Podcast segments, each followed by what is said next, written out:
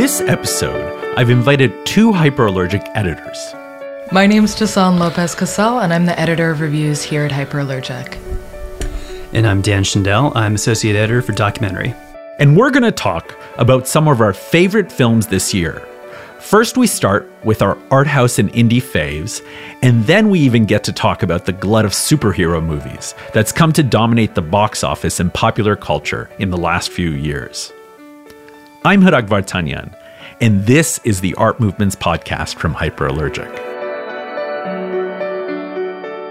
I'll maybe start with like kind of a bigger hit. I think a favorite for me as someone who's kind of the daughter of immigrants was the film The Farewell. It's a film that I went and saw with a friend of mine, and we left the theater kind of feeling like there wasn't a single dry eye in there. And as I mentioned, like it's something that really resonated with me because so much of the film is really thinking about not only memory but diaspora and what it means to be estranged from a place that you feel deeply connected to while no longer being there. What's wrong, Dad? Please tell me. Your is dying. She doesn't know, so you can't say anything.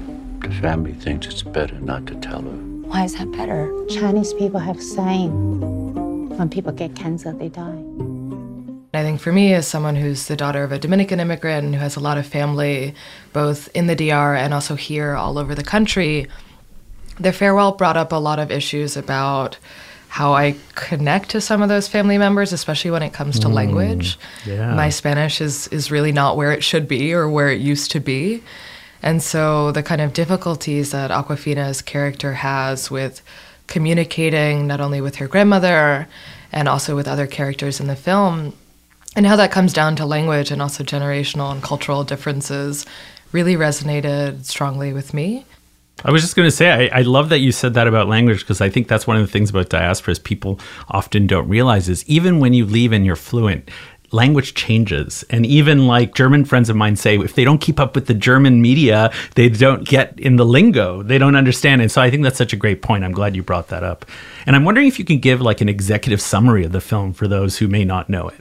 Sure. So the farewell follows a character, Billy, as she, right after she finds out that her grandmother has been diagnosed with a terminal illness, and basically what happens as her family attempts to sort of manage this diagnosis. The family decides not to tell their grandmother, or not to tell Billy's grandmother, because they believe that telling her will only make her life shorter and, and more unpleasant. And so they decide that they're going to keep the secret and manage her health and take care of her so that she lives her life the best way she can until her end of days. Billy, as the granddaughter who was raised in the US rather than in China, where most of her family is from and where her grandmother is still based, has a lot of problems with this. She feels like it's dishonest. She feels like it's also taking agency away from her grandmother.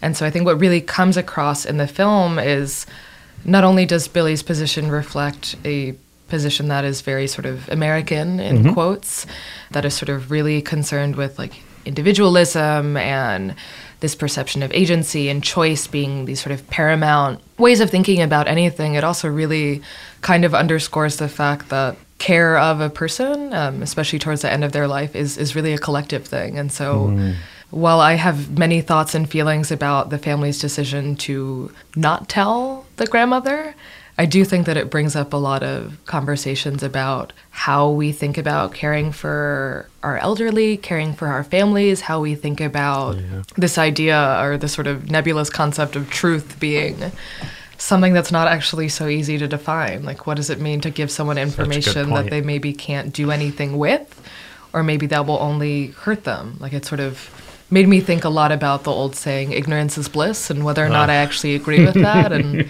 I think we could say a lot about that in our current political context, but I think it sort of brought it up in some particularly interesting ways for me. I love it. Dessane starting by dropping some wisdom. Okay. So, uh, Dan, how about you? What do you think? What's your first pick for a film that everyone should see this year?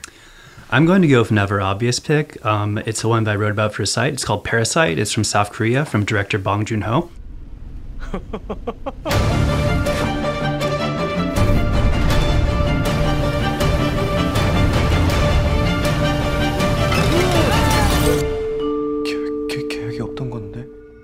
Parasite I can't remember last time when a consensus favorite I thought so lived up to that consensus.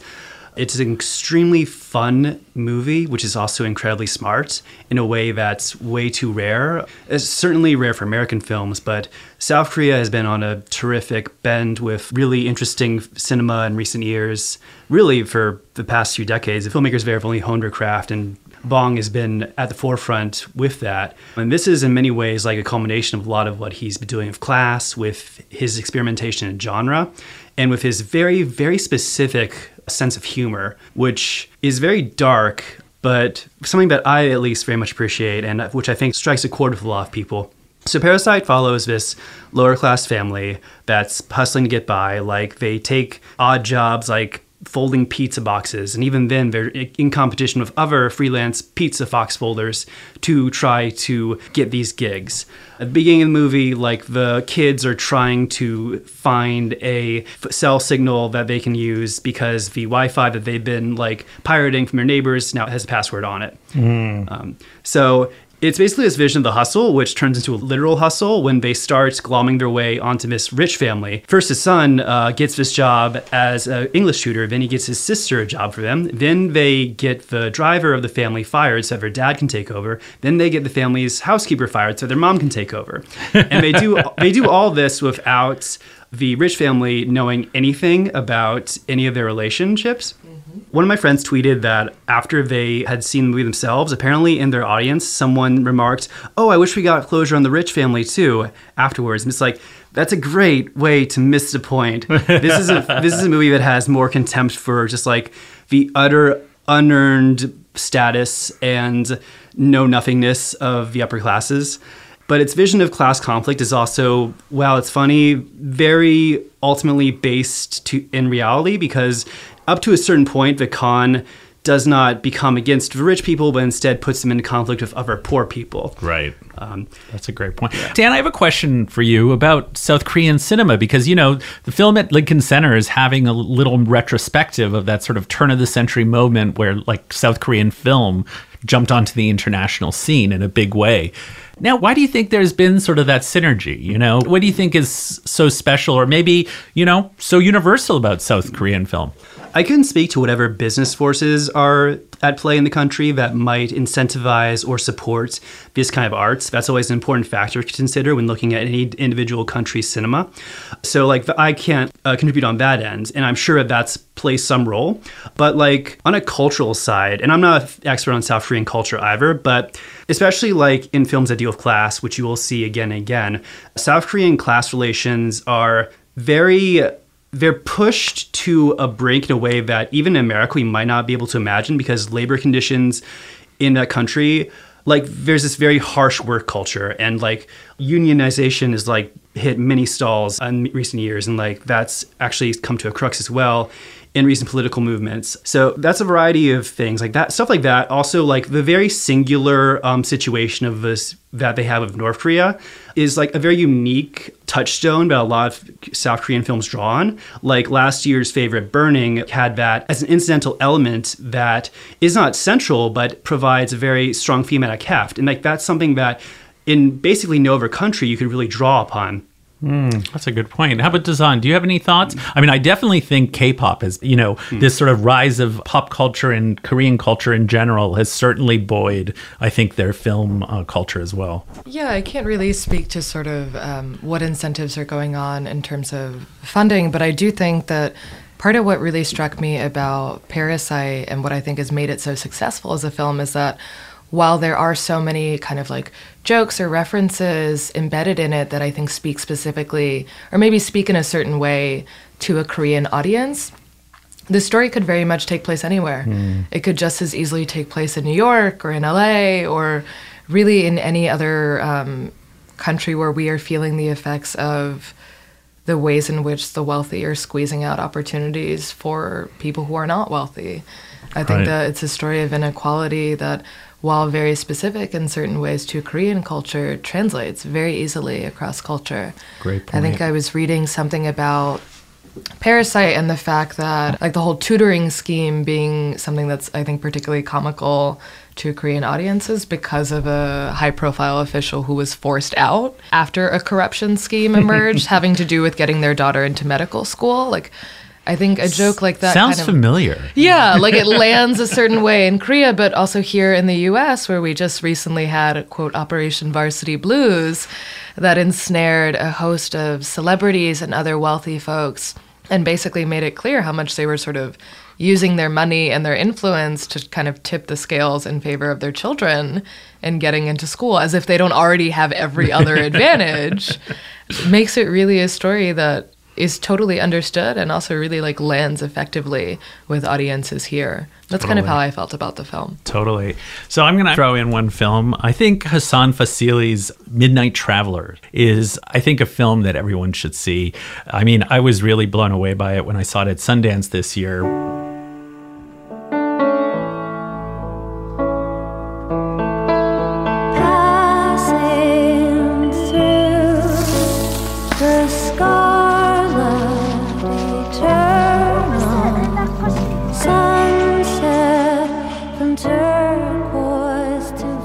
Because you know i think this whole idea of migrant and the cinemas coming around the migrant movement and sort of it's not really a movement it's a reality. There's been a lot but rarely have we actually seen a film from the perspective of an actual filmmaker who has actually been sort of you know who's being forced out of his country. And in his case taliban put a bounty on his head and he was forced with his wife and his two daughters to leave afghanistan and travel through iran and turkey until he gets to europe.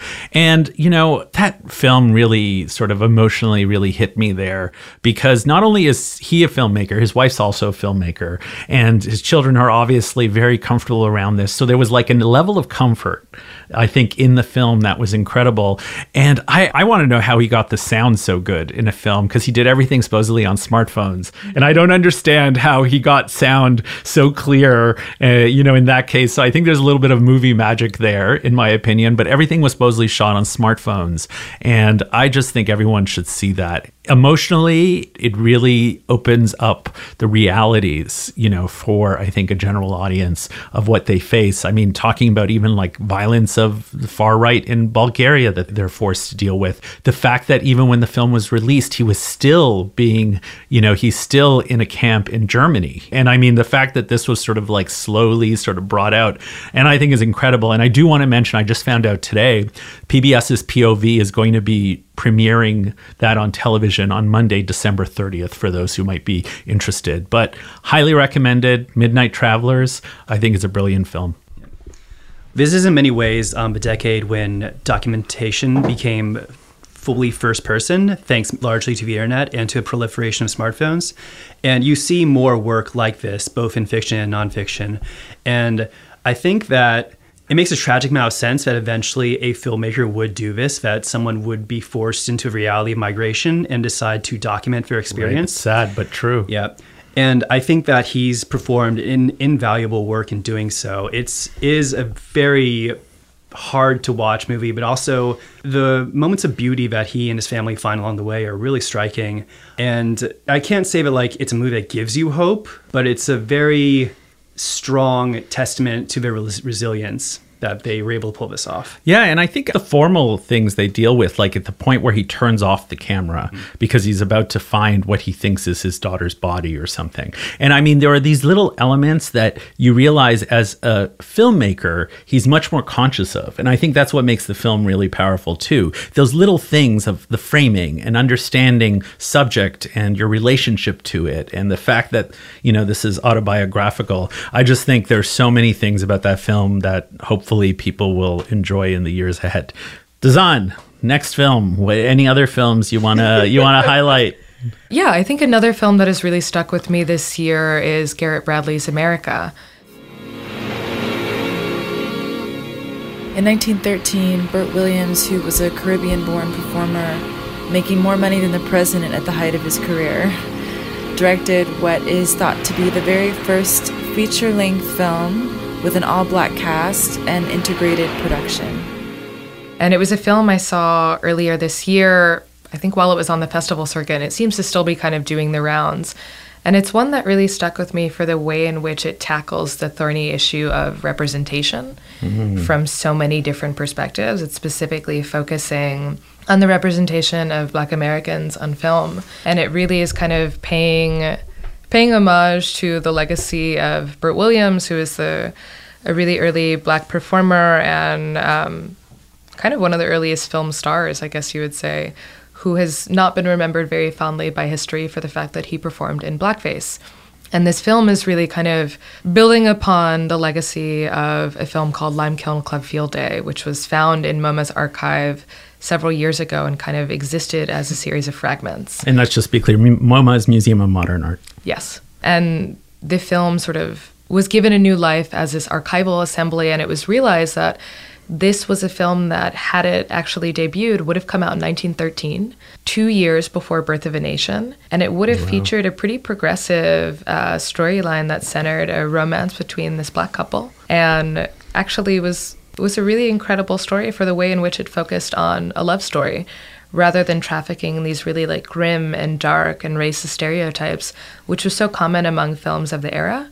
And so what Bradley did is she worked with this archive and was so inspired by the film that she went on to make this Project America that was really kind of endeavoring to sort of create new icons and new forms of representation that were more inclusive and more acknowledging of the fact that this idea of quote like black exceptionalism on screen which is sort of perceived to be having a moment right now because we're seeing this wave of attention on black filmmakers and black performers but this is something that has always existed. Mm. and just sort of this legacy is something that is new and really like a passing trend is not only erroneous but it's also damaging.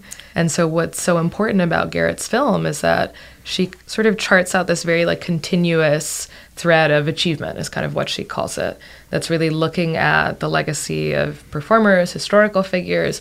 It's also a film that's really deeply rooted in new orleans where she's been based for 10 years and so it creates this new way of kind of imagining black folks on screen that totally. I think to me was not only really stunning and beautiful, but also just gave me so much to think about as a film programmer as well myself, who's often thinking about the ways in which black people are rendered in images, specifically moving ones.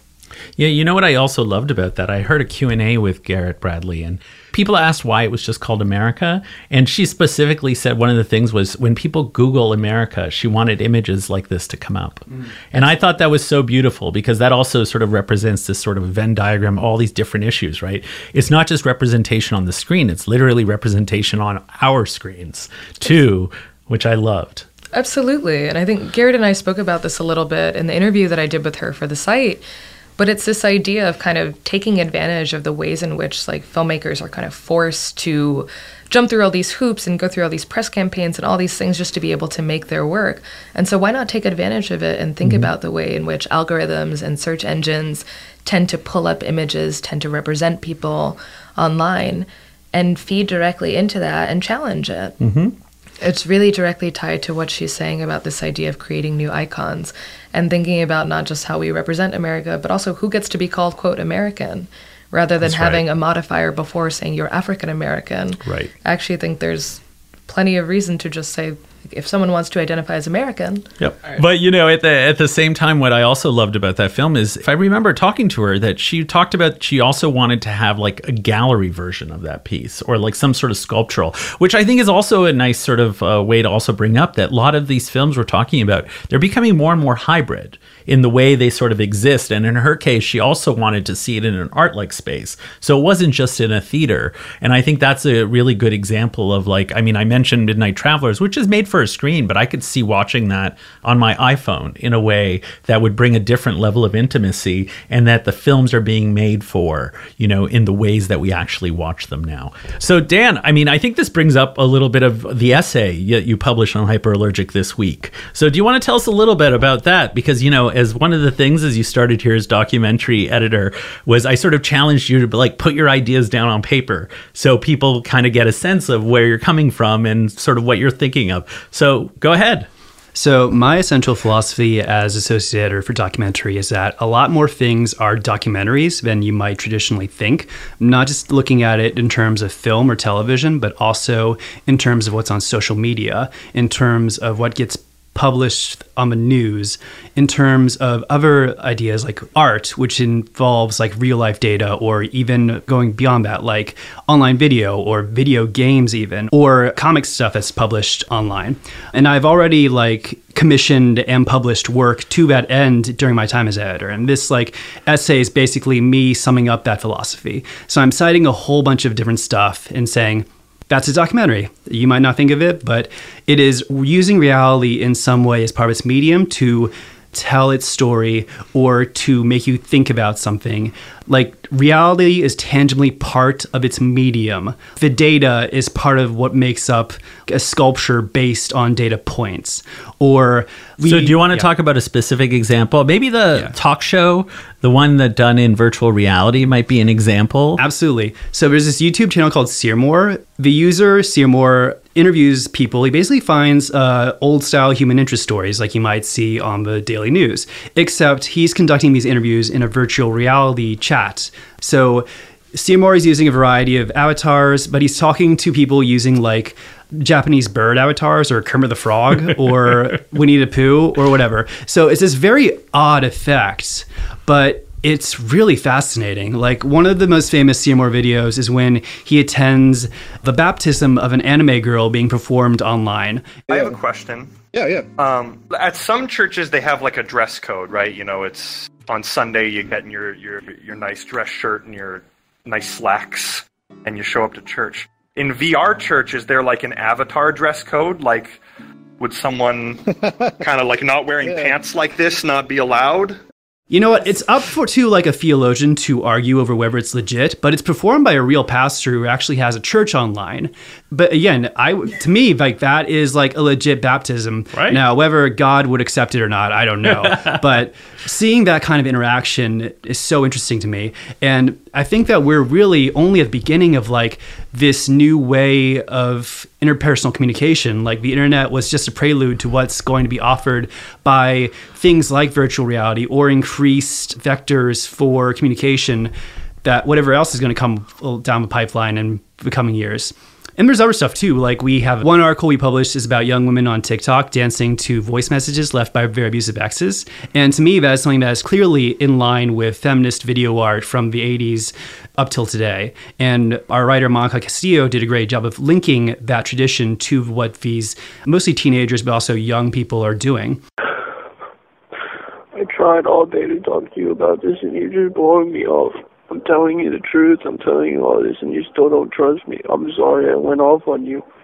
I don't even know what to do. Like I'm doing everything I can to make. And TikTok and social media in general is a fascinating platform for people doing this sort of thing with their own lives, which to me is a form of documentation, is a form of documentary. And the way that we interact with the world has an art to it. And I would love to get people to think more about that. That's great. A fun fact, you know, one of the first dates Viken and I ever had, who's my husband, uh, was in Second Life. We went gallery hopping in Second Life. So, um, yeah, so virtual reality has been part of our lives for quite a while. And that was probably 12, 13 years ago. So, so we all have it. What's the strangest thing you've done in, in uh, virtual reality, Dessane? Let me think about that. You know, I think probably one of the first experiences I had in virtual reality, and probably still the most memorable, if I can say that, was experiencing Lynette Wallworth's film. Um, I'm forgetting the title of it, but it reenacts the testing of atomic bombs in the Oh, Australian wow. outback. And I remember witnessing or taking part in this film when I was working at the Museum of Modern Art as a fellow. And I was assisting with the staging of their first virtual reality screening, which was Lynette Wallworth's work.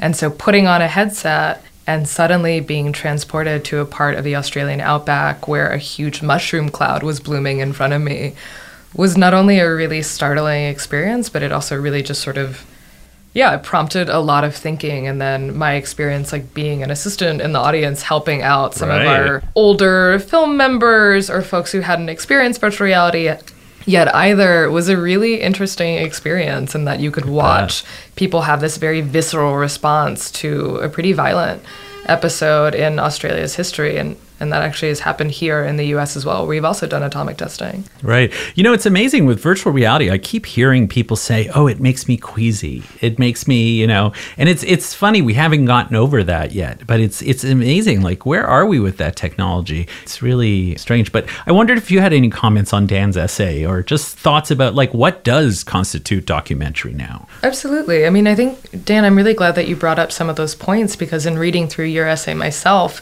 what I was so struck by is the way in which we have been sort of liberated from medium in various ways. I think that different parts of the art and film worlds are kind of wrestling with that in their own ways. But I do think there's something really exciting about the fact that something can be a film without ever having a theatrical release anymore.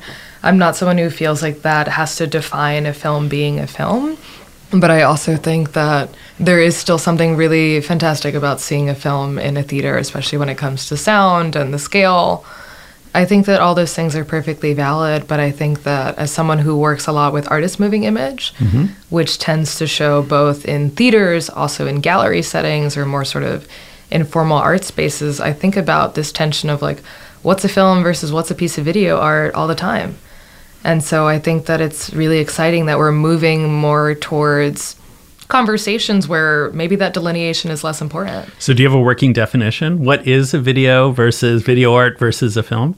I don't. And I think a lot of it, and that's very intentional also. Yeah, yeah. I think a lot of the way in which I approach the work as a programmer who's kind of thinking about both like the black box space and the white box of the gallery is really along the lines of the artist's intention. Mhm. Like, how did you mean for this to experience? Is it important to you as a maker for an audience to experience this work from a specific start point and with an audience until the end? Or is it okay for them to walk in at a different point in time and maybe leave before it's over and come back to it? I think that how you experience a work in space and time, these are all considerations that filmmakers or artists or various makers consider when they're making moving image. Yeah. And I think that what is important to that process is very much something that should be considered when it comes to the exhibition of that work. Totally. Dan, so now do you have any other big picks that you want to uh, highlight for this year? I think that at this point, probably my favorite movie of the year would be High Life from director Claire Denis. Trash. Refuse that didn't fit into the system. Until someone had the bright idea of recycling us to serve science. It's the kind of sci-fi movie that actually gets some respect from the mainstream. And, you know, if it were up to me, people would consider a lot more of it. But I'm going to take this one because it's a heavy film. It is about Robert Pattinson and a bunch of other prisoners on a spaceship hovering over a black hole with all the attendant philosophical ramifications of that. That sounds brilliant, actually. is this very grim look at mortality, at the question of like what motivates you to continue going on in the face of literal oblivion, if not figurative oblivion, because eventually they do create life on this station where there should be none because there are a bunch of prisoners who have no prospects ahead of them. And so Pattinson has to grapple with like how he's going to continue for his child even as the people around him can succumb to various forms of despair it's such a beautiful, beautiful movie in the most perverse way uh, because it's so violent, not, and not like violent in the fact that there's all this, you know, brutality or killing, although there is some of that. It's just very violent in both the situation that it's set up for these characters and the mindset that they are forced into because of it. It's also a great prison film because of that, and it has applicable themes to the way that we dehumanize prisoners, even though it has this fantastical setting. But the spaceship is this stark cube,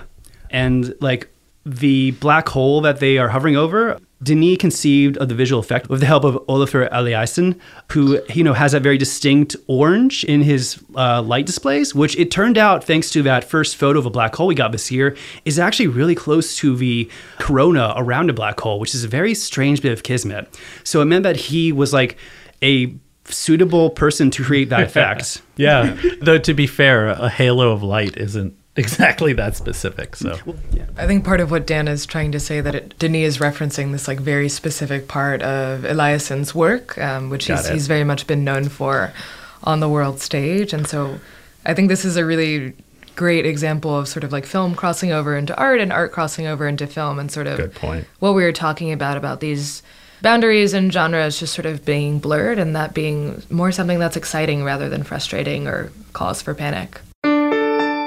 Now, a little break to tell you about the sponsor of this episode, which is the great indie film service Ovid. What's Ovid, you ask? It's a collaborative effort by eight of the best independent film distributor companies in the United States, including Bullfrog Films, Degenerate Films Collection, Distrib Films US, First Run Features, Grasshopper Film, Icarus Films, KimStim, and Women Make Movies. So, are you looking for the perfect gift for the cinephile in your life this season? How about giving them the gift of a whole year of the best documentary and art house films from around the world? Our friends at Ovid TV are making that easier than ever with a special holiday offer. From now until midnight, Monday, December 2nd, Ovid.tv is offering 25% off their annual subscriptions. That means you get a whole year of Ovid for just $52.50 instead of $69.99. All you have to do is visit www.ovid.tv and use the code THANKS2019 at your checkout. They have it all, so I wanted to shout out a couple of flicks that I've been dying to see myself, including Jay Myself, which is a documentary about photographer Jay Maisel, who in February 2015, after 48 years, begrudgingly sold his 36,000 square foot home in Manhattan, which is located at the corner of Bowery and Spring Streets.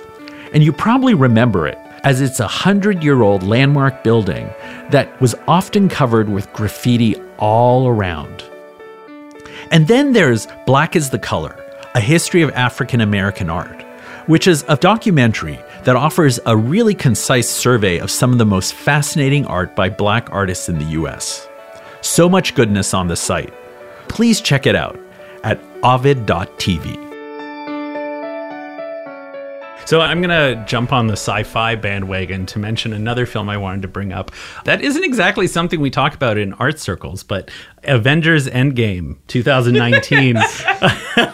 I had to bring up a superhero movie because you know, as somebody who grew up reading comic books and and uh, enjoys superhero movies, no matter how emotionally hollow they make me feel nowadays, sometimes this one was actually pretty good, and it turned out to be the third most expensive film ever made. 356 million and the other two are like Pirates of the Caribbean on Stranger Tides and Avengers Age of Ultron. I still don't understand why Pirates of the Caribbean was one of the most expensive. I have no idea either. I think it's the special effects. yeah. I'm guessing. They use real boats, so. Ah, that that makes sense. But yeah, I mean, three hundred and fifty-six million dollars. Does anyone have any thoughts about these superhero movies? And like, I feel like they've sort of taken over the box office and so much of the attention.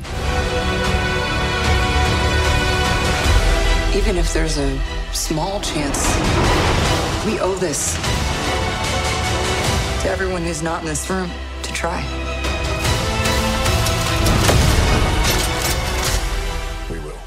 I mean, they have. They dominate discussion, they dominate theaters. And it is funny because I also come from like a background of loving comic books, but very rarely do superhero movies like convey what I find appealing about superhero comics. You do not find like even an ounce of the visual ingenuity that you can find in many comics in the composition of superhero films.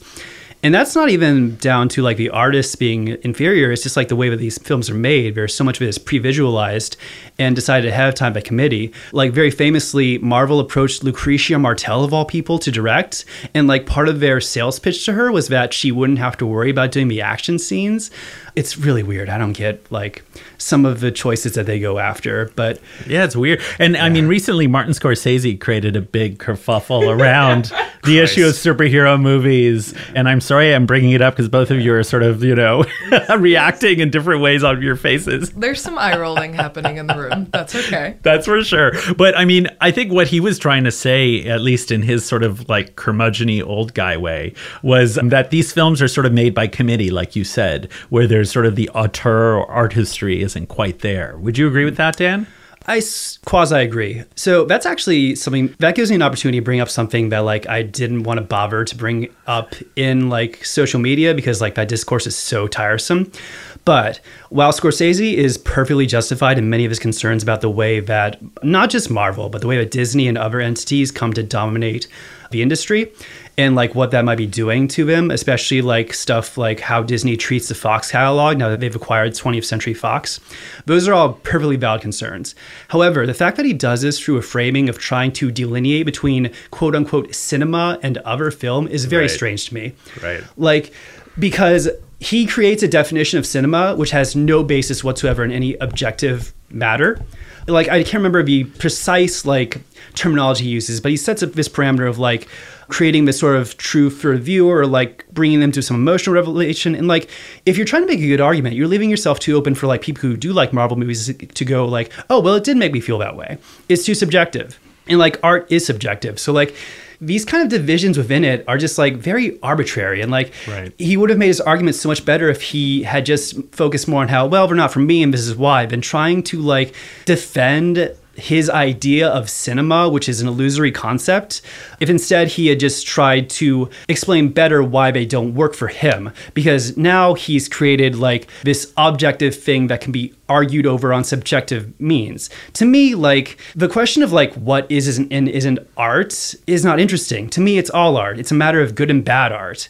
It might turn your stomach to think of like a marvel movie as art or cinema but it is but you can just say it's bad cinema or art that's fine i, I might agree with you I'm going to jump in there. I think it's good cinema to watch on a plane. Yeah. Which is where I watch most of these films nowadays. It I think seems. that's fair, honestly. I think many of us are doing that.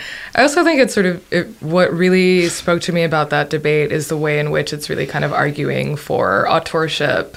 When I think that so much of the conversation about film is moving away from that model Right. and really moving more towards a way of thinking and talking about film that is less focused on the primacy of the director. Hmm. And I think that so many of the conversations that I've had with filmmakers who are working today, especially ones who are in the earlier phases of their career, is that that delineation between this like all-seeing and all-knowing director and the rest of everyone else, quote unquote, is much less important and really doesn't speak to the way in which they want to tell stories. So I think it- makes yeah. sense to me that Scorsese is really trying to hold on to that model. But I think it's just not quite aligned with the reality of the way that a lot of makers are thinking about cinema. Is it a generational shift, you think, Dessane? I think it might be. I think there is something to be said for Marvel being a pretty extreme example of like, Right. let's make something by committee and maybe remove some of the opportunities for creative feedback or changes. Because I think once you get to a certain scale, it always becomes a question of like, how many cooks can we really have in this kitchen? Yeah. But I think on a smaller scale, when it comes to this sort of generational shift that I'm talking about, it really is about also opening up the opportunity for a plurality of voices to shine through and for there to be an understanding that this film is a product of and is influenced by so many more people than just the person who's calling the shots behind the camera. Yeah. I mean, that film was, I mean, first of all, it's the 22nd film in the Marvel Cinematic Universe. I mean, just to give you a sense of, I couldn't believe that number. I don't know why it seemed odd to me, but it was a crazy number. And also, the just, it was sort of like a Venn diagram of all the different franchises within that universe, you know, from Guardians of the Galaxy to Black Panther to all these things all kind of come together. But anyway, I still think it was a pretty good example of that genre. I love special effects, so I'm going to be a sucker for it. But I have to say, I don't know if I'm going to go back to the film, as they say. Yeah, to me, Marvel movies are they've hit a good stride of making perfectly enjoyable films. I at least like most of the ones they make. They may not stick with me. Most of them might not end up like any of my favorites, but I rarely regret the time I spend with them. But of course, I can understand like the irritation with the extent to which they dominate the broader social consciousness, especially now that they're really ramping up their efforts to be out there beyond the film. Like they're ramping up on TV, like Disney Plus is going to roll out a bunch of these new Marvel shows. They want you to be like watching it a lot. And it's not just that, because thanks to Marvel, like they are trying to make cinematic universes a thing. Like that's what they've done to Star Wars. That's what they're trying to do with a lot of our properties. And let's also talk about ideologically. I mean, my biggest issue with the films is ideologically, they sort of represent this idea that tech will save us.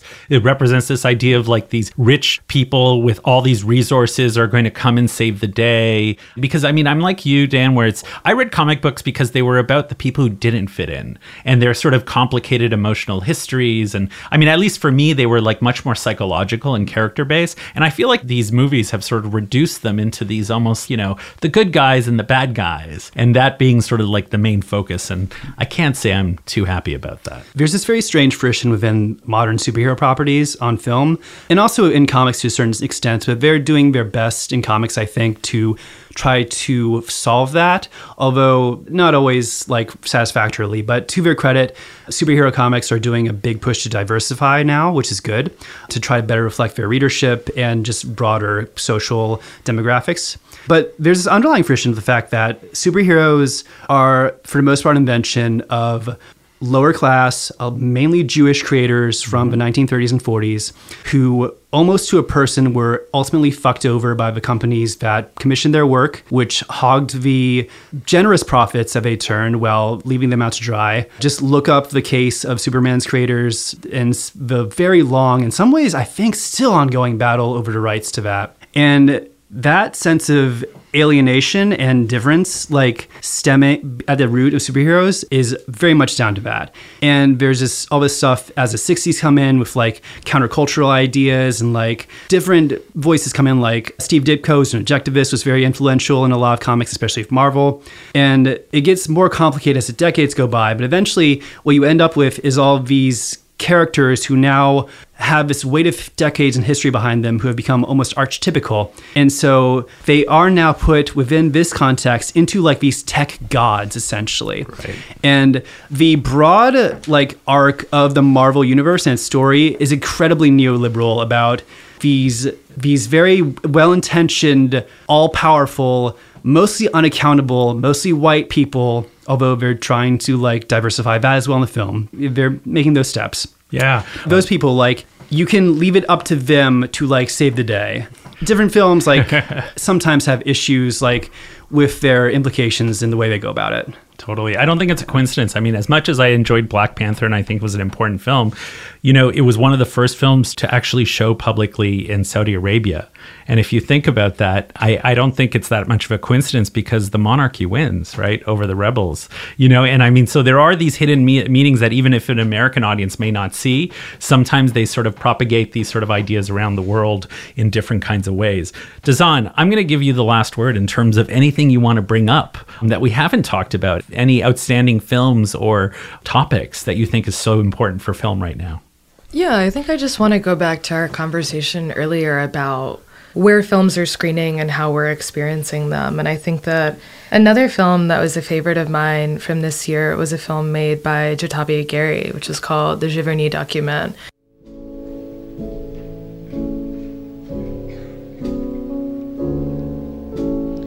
Feelings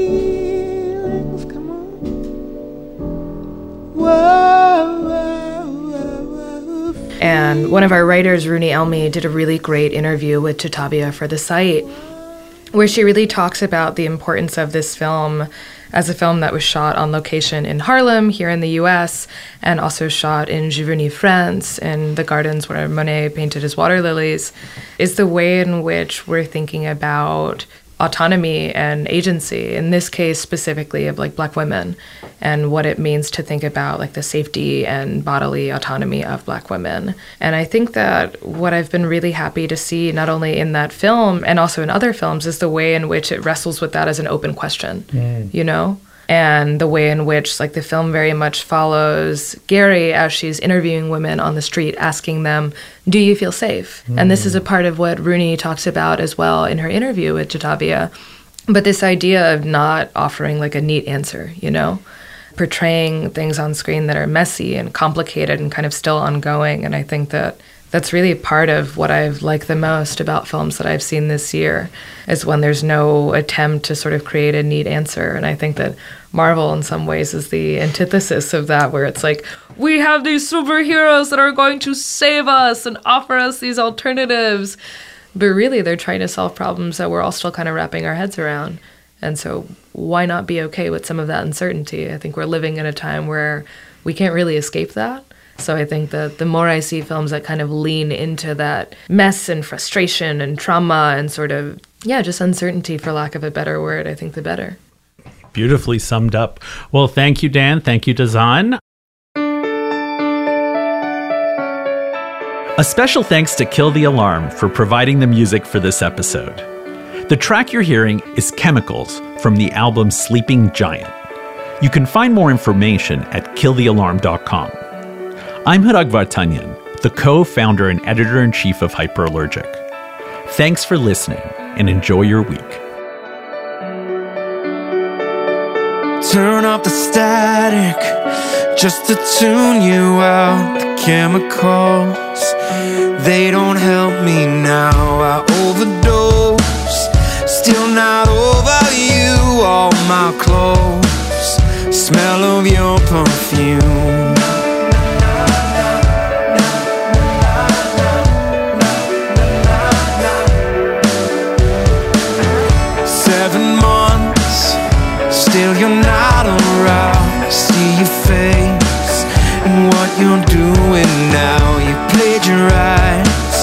All over someone new, turning pages, tracing every move. You're my habit, burning with regret. Wanna be past it, but I can't forget.